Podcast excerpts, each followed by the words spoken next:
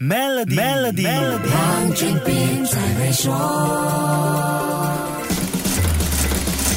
你好，我是黄俊斌。线下消费活动已经恢复了一段日子，身为消费者的你会不会继续对商家的线上服务有所要求，还是更愿意回到线下消费呢？如果是商家在经济活动恢复活跃后，你是选择把更多资源放在线上进一步数字化，还是让发展重心回到线下实体店应付蜂拥而来的顾客呢？我相信这样的选择应该是令很多商家举棋不定，特别是那些线下门店又恢复人潮的商家，与其凭感觉猜。测不如来参考一下国内零售业的调查数据，再来做一个更好的安排。全球支付平台 Adyen 发布的二零二二年马来西亚零售业报告发现，有百分之七十七的消费者认为零售商应该继续提供像在疫情高峰期那样的跨渠道伸缩性便利。那什么是跨渠道伸缩性便利呢？最简单的解释就是在疫情高峰期各种封锁措施下，大家为了继续生存下来，变化出来的不同销售和购物方式。这些依靠科技推动的使用体验，从 online 点击下单到快递送货，或者顾客自己开车到店家门口取货，不管哪一种安排，都只有一个关键词，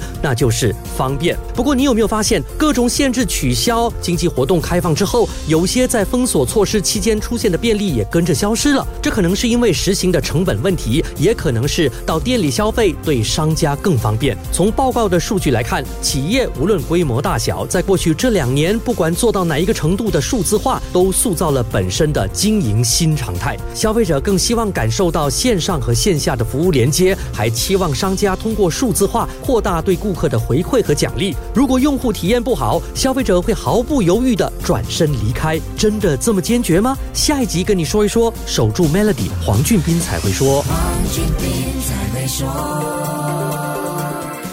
现在就为您的 Maybank Business Account 增加储蓄，即可获得高达零点八五八仙的年利率回酬，需符合条规。详情浏览 maybank.my/sme rewards。